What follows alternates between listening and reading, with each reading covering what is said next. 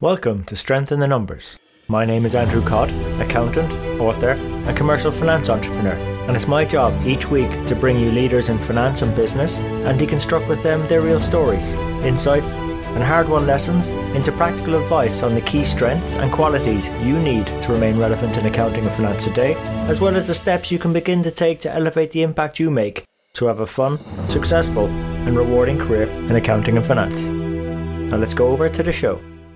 Hi, everyone, and welcome to this week's Strength in the Numbers. Now, with finance professionals being told by our leaders to be more like consultants, you know, where should we start on such a request or journey? So, rather than guess an answer, why not invite an expert guest mentor onto our show? So, I had a brilliant opportunity to interview a highly in demand Rakesh Sangani, who's the CEO and founder of ProSavartner. And in this episode, Rakesh helps us deconstruct what practitioner led consulting looks like. You know, he addresses the bad reputation that some consultants have and actually outlines three ways as finance professionals we can do it better. There's a reason why I get on so well with Rakesh on the episode, and also why he's in such high demand across uh, many conferences and speaking events in finance in the US, Europe, and in Asia. Because we, we go on to deconstruct things like the concept of a low cost, quick and dirty experimentation approach for finance professionals and also the importance of overcoming our fear of getting things wrong, uh, why it's actually easy for us to be cynical of the digitalization that's coming into finance and how to actually successfully bring it in on board and also six questions on how to operationalize a more useful vision for finance so we have meaningful careers and remain relevant within our organizations.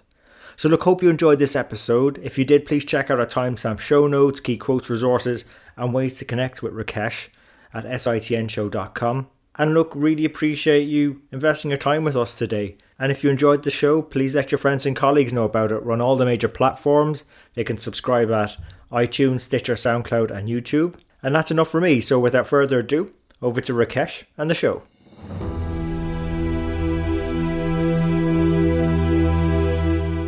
So, Rakesh, welcome to the show. Thank you, Andrew. I'm really pleased to have been invited. So, um, really excited by this opportunity.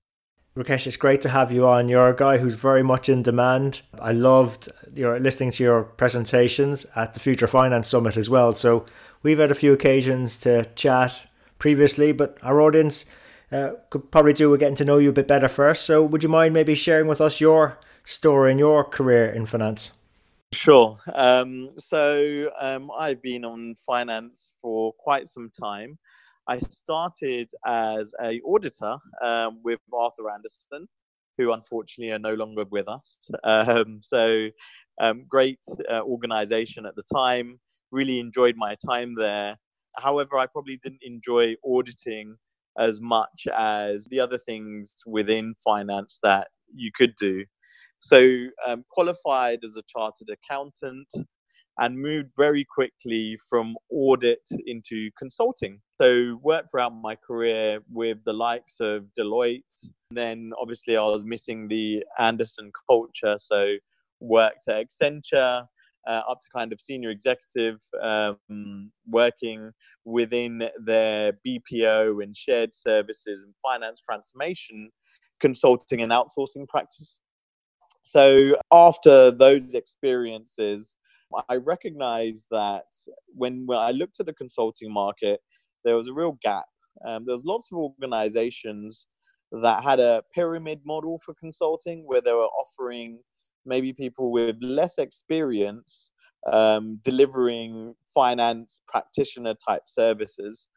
And we felt there was a market where we could invert the pyramid and become more of a practitioner led organization so back in 2008, um, I founded ProSavartner, um, which was very much focused on being that practitioner-led, pragmatic, specialist consulting that we felt was missing in the marketplace at the time, uh, really to provide smaller teams focused advice to deliver on the what's needed within that area instead of throwing maybe 15 to 20 graduates at a problem so it's a different way of looking at some of the problems that finance organizations face. And really, since since 2008, where I guess we focused more on the people and process side of finance transformation. I think most recently, in the last you know two to three years, especially, our focus has been much more on digitalization. And you know, I've been working on a range of digital projects around bringing the finance function into the world of robotics, machine learning, and artificial intelligence. Okay, and, and that's what really fascinated me about the presentation, Rakesh, that, that you were giving at the Future of Finance Summit. Um, now, there's a few things in your journey I'd love to jump into. Uh, the first one is this sort of idea of practitioner led because I, I think it's something close to my, my heart and the people I tend to, to work with is um, and I also like the fact you inverted the pyramid. I, I, I did that in my in my book because I thought it's just a different way of looking at it, turning it upside down. That traditional view. Right. I mean, you know, how does how does that practitioner led approach help the people you work with better? Because and the reason why I ask this is a lot of us are being told in finance be more like consultants, you know. But there's a certain type of consultant that probably we could do better in finance than than sort of your traditional type. So I'd love to understand this practitioner led approach you take a bit better? Yeah, I think it's really important. Um, so if I take a, a, real life example, you know, which I'm sure many of your listeners would have gone through, is something like process mapping, right? So um, if you're if you're carrying out process mapping to understand your finance processes better, one approach is you know bring in maybe one of the big four, and if you've got these uh, maybe graduates supporting this type of activity, they don't really understand the responses and they don't really understand the processes. So you end up actually um, in the improvement stage, maybe not getting a all of the insight from the people that you're talking to, and b all of the improvements that you could achieve. Now, I think it makes a, and, and I think C, in addition to that, there's a credibility factor when um, it can be frustrating for the subject matter expert speaking to a, a consultant that doesn't really understand what they do. So I think there's certainly value in having someone with, you know, that finance background, that um, knowledge of um, how it works, and experience of the role that finance plays within an organization to support organizations in a different way. So again, if we take that process mapping, it's really being able to build the right relationship with the SME so they open up instead of telling you what they should be doing, they tell you what they actually are doing. Um, is, you know, a, a key distinction. uh, and in addition to that, I think it's also able to bring it to life with real world experiences and identifying improvements at a very pragmatic level. Um, so that's a great, that's a, just an example. And if you apply that um, I think that applies across um, a range of different types of transformations that you could adopt. To your point, is interesting. Finance people being told to act more as consultants. I think generally consultants have a bad reputation. You know, you always hear the story around the consultant will look at your watch and tell you what time it is. Um, I, I, think generally um, there's there's different types of consultants. There's the ones that uh, maybe just listen too much and play back what they're listening to and just document that and show that to senior management. There's the other type who just have a boilerplate and drive you to that final answer and don't listen at all. And I think in reality, you need that balance of the two. And I think that's relevant for finance practitioners because I think when organizations say be more as more like a consultant, it's really around bringing in best practice, but also contextualizing it and listening to the environment and, and adapting it so that it works for that environment. And I would say that's where we play. Um, and I don't think you can achieve that with people who are just straight out of university, I'm afraid. So our model is we only hire people with a minimum of seven years to 10 years of finance experience. Yeah, it, it does. You know, like I'm sorry to say for our, our younger listeners or, or, sort of newer into finance, it, it does take a period of time to get to that sort of practitioner status because unfortunately you have to sometimes make a few mistakes to to to, to learn what works and what doesn't. Uh, like, but Rakesh, like um, I think you know what you've given is really great advice for more of us uh, that are a bit more seasoned uh, in terms of how we go and uh, become more that practitioner type of consultant and I really loved how you, you gave the different uh, extremes that uh, we should uh, avoid and try and find somewhere in between. I suppose for our younger listeners, is there sort of any steps, constructive steps that would accelerate their journey to becoming better practitioner type consultants that you could recommend them follow? Yeah, I think I think with the for the younger listeners, it, one is around experience. Certainly, I think experience counts for a lot, and take the opportunities to learn about new things. Um, so, finance is undertaking so much change at the moment with you know the the onset of robotics and automation and how that's changing finance with many companies already adopted lean and six sigma techniques um, and with new skills being desired. I think there's lots of opportunities in finance. So i think for the younger listeners i would say don't be afraid to get involved in new things um, i think you can always look at something you've never done and be a little bit um, concerned or um, you know almost scared around taking on something new. Um, and I think I think especially for the younger listeners, um, you know, throw yourselves into those things because those skills that you could develop in areas that might be more niche in finance will be critical in the future. Yeah, that's a very good point, actually. And and you, you did mention digitalization uh, Rakesh, I, I have to say, I, I don't even know where to start that conversation because there just seems to be so much going on. Uh, like, as someone like close to your, you know, similarly close to my heart was process and people. That's that's how I tended to work over the years. But in terms of now going forward, how do we get a handle on digitalization and, and more importantly, what's relevant and what's less relevant about it? Yeah, it's a great question. So I'm, I'm I too, similar to yourself, I'm a people and process person. So I have to say, this whole onset of digitalization I found fascinating. And I've gone through a bit of a journey myself. I was very cynical at the start. So, yeah.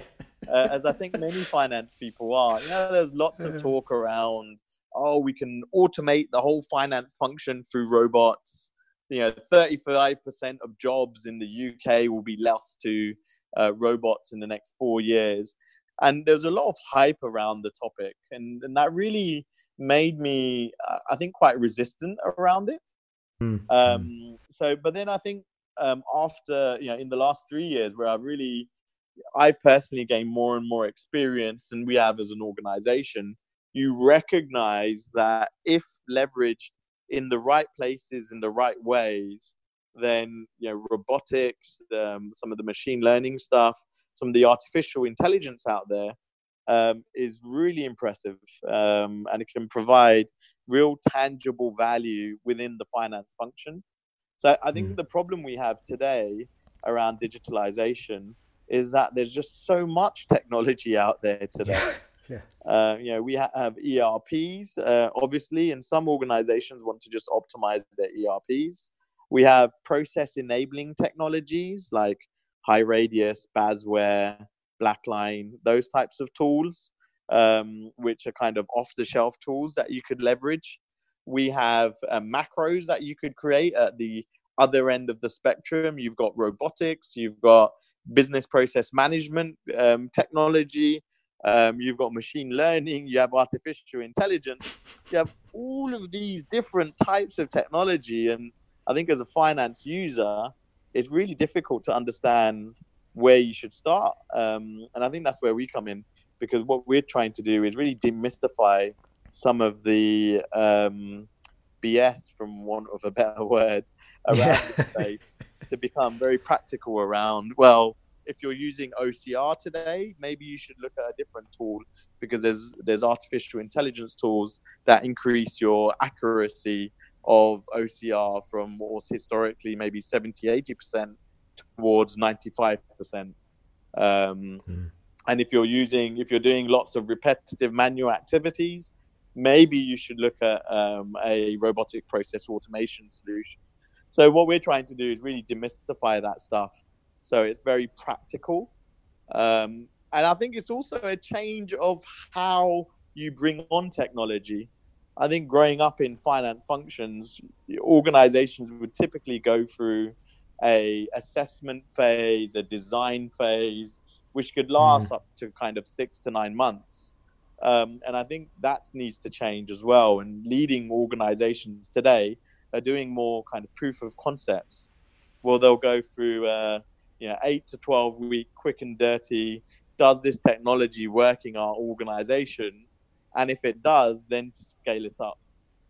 And I think hmm. that's also a change in some of the behaviors that finance functions have historically adopted and ways of working they've adopted changing to meet this fast growing and fast changing digital world that that's very interesting you know these sort of 8 to 12 week quick and dirties like are they like um i have to say i, I can sort of picture it being done myself i mean do, do you think it's it's um, it's becoming more standard practice, or is it something that we should be embracing more of, just to get a sense of whether these things work or not?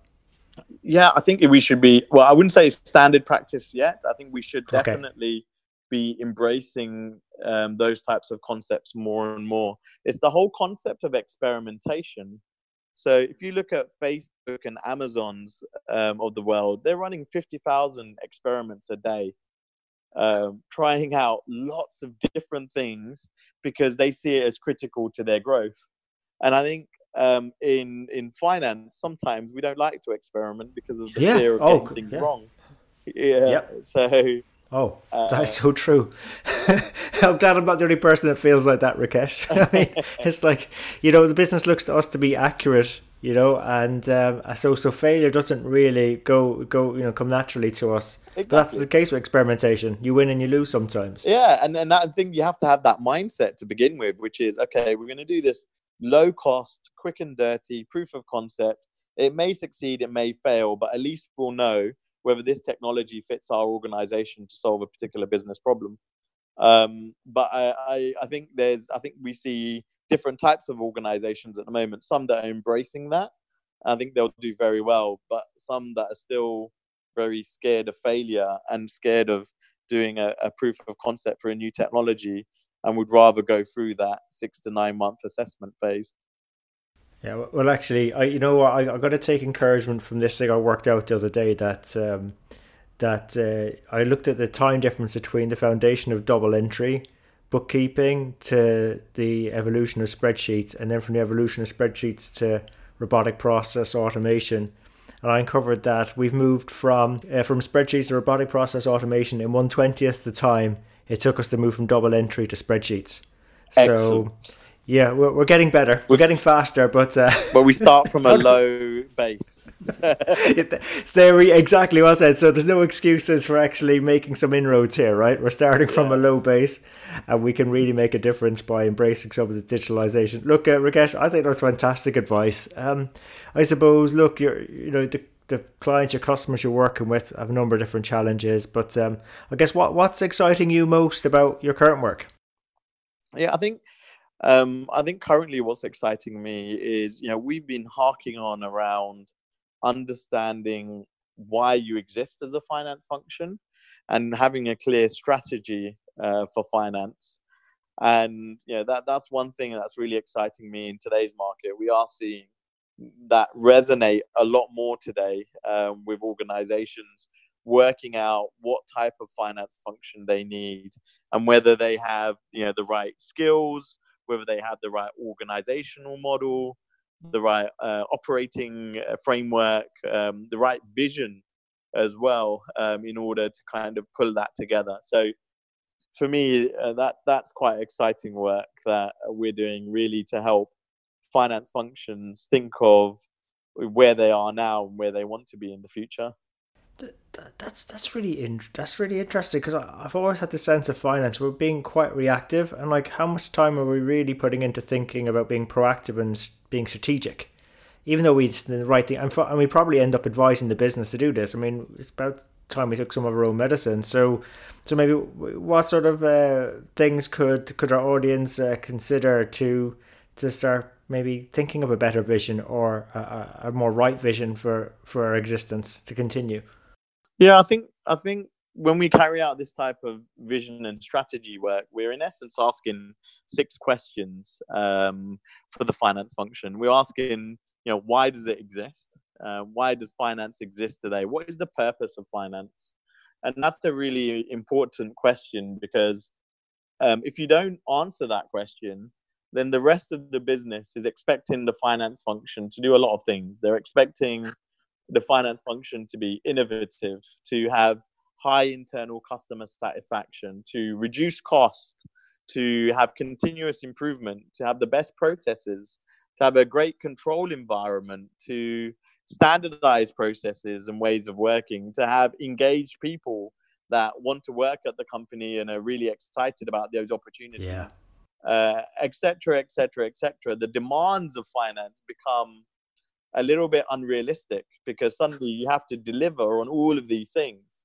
So I think uh, more and more finance functions are realizing, okay, it's impossible to try and do everything, and what we need to do is prioritize. What we need to do is stand for something, um, and that's that's really the why. Is are we the finance function that is going to be a business partner and provide strategic business value to the rest of the organization? Mm. Or are we the finance function that's just going to be performed at lowest cost?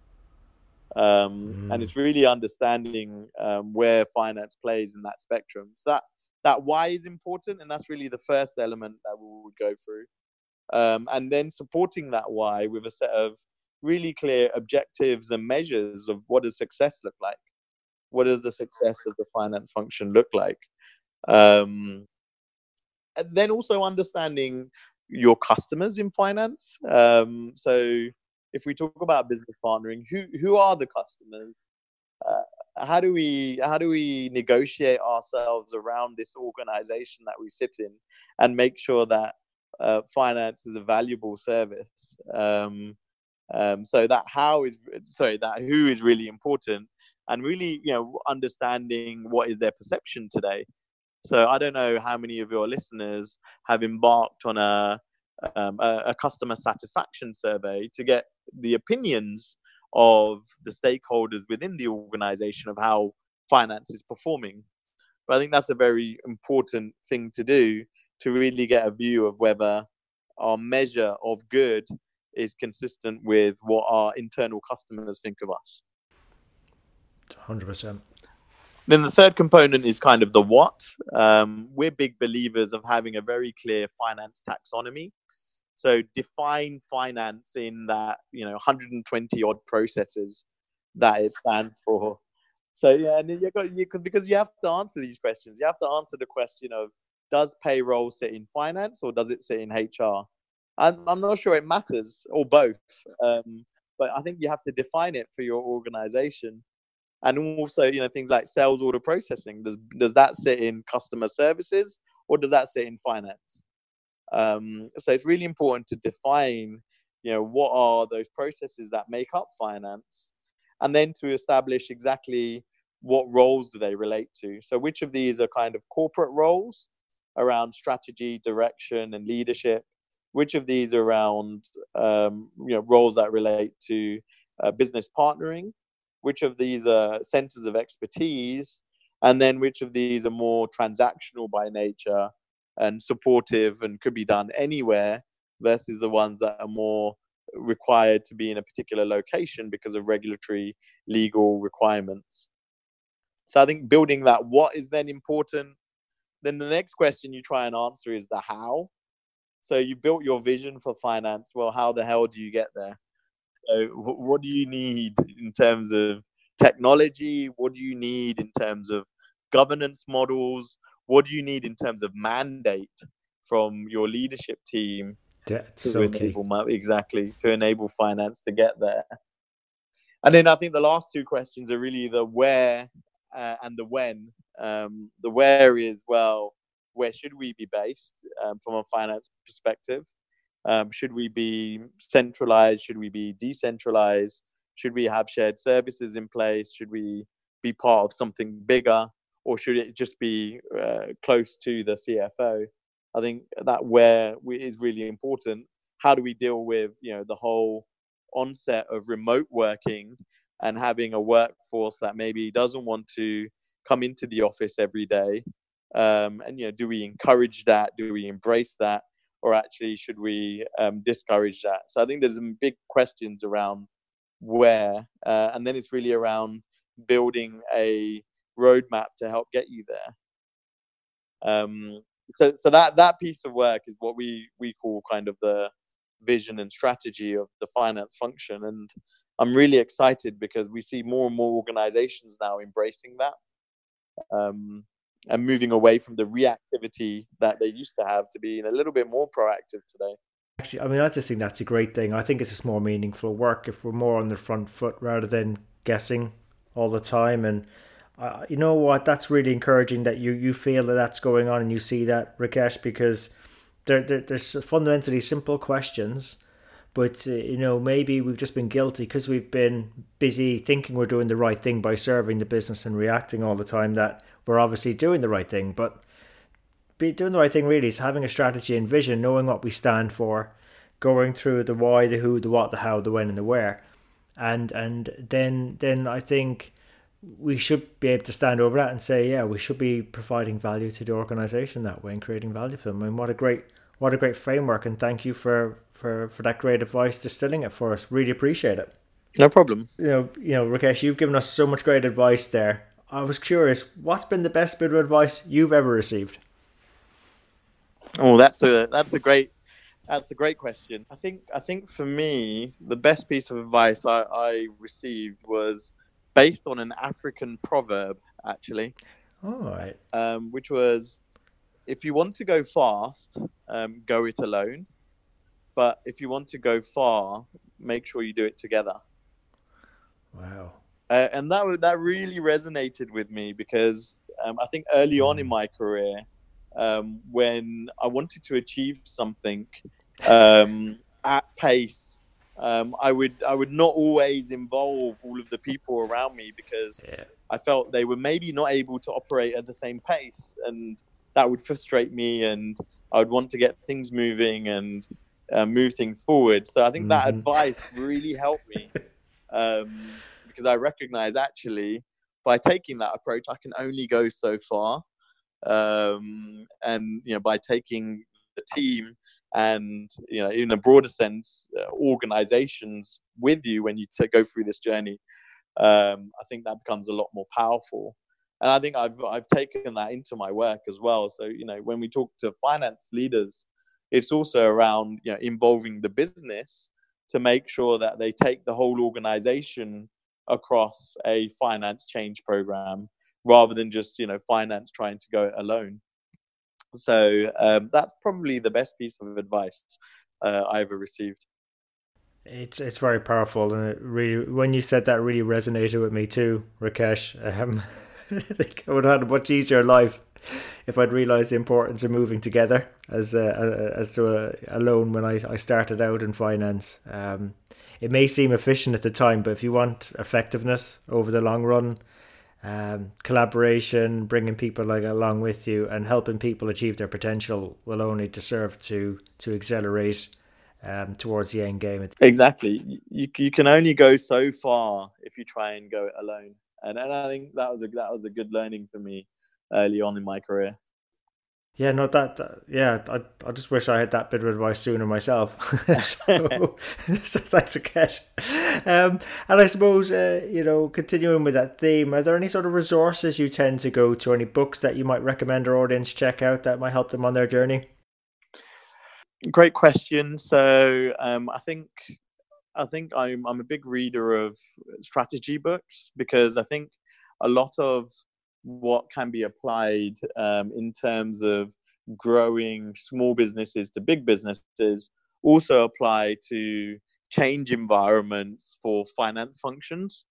So um, I would recommend, um, you know, books wise, Good to Great. I think is a great book, um, and Traction. Um, so you know, those are those are two um, resources that I think I've leveraged. But I think the other resources and probably the most important one for me is building a network of people that you can trust and rely on and and actually listening to that network.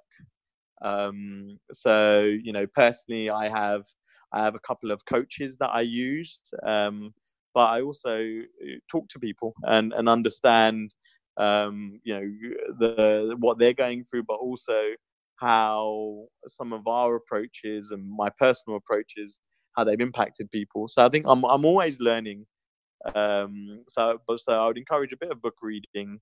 I would definitely encourage um, getting yourself a coach. Um, so I think um, even in your finance careers, um, to take you know no matter how experienced you are, I think a coach can add so much value in helping you understand you know different concepts, different ways of working, and also the impact of some of the things that you may do that you think are, are the right thing to do.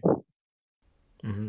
Definitely, definitely. I think I look, and again, I think like like the other guest mentors that have come onto the show, Rakesh, you know, you've shared some really great advice that get people a lot of the way. But I I do feel that that having a coach will give listeners that that added benefit, um, and and focus that you know as much as I think the podcasts are great and whatever I have to say that obviously because because we found them and do them and they are brilliant. But um, but but no I do think that's a very important point you make about um, a coach and I really appreciate you being open enough to to share that with our audience. Yeah I, I, I you know I think I think again it's very easy to be running in a particular direction um, without stopping to look around every once in a while. Um, so I think having a coach as much as you know they're providing you with some external insight is also stopping and really thinking about um, where you are in your career what you're doing how you're approaching things and assessing actually rather than making the same mistakes again you know are there things that you could be doing differently?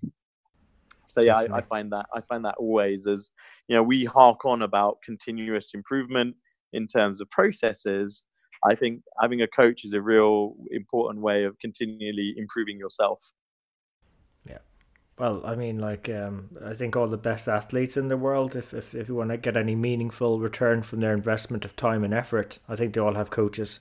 Exactly. I'd be surprised if none of them did. So, exactly. Treat yourself as a high performance athlete.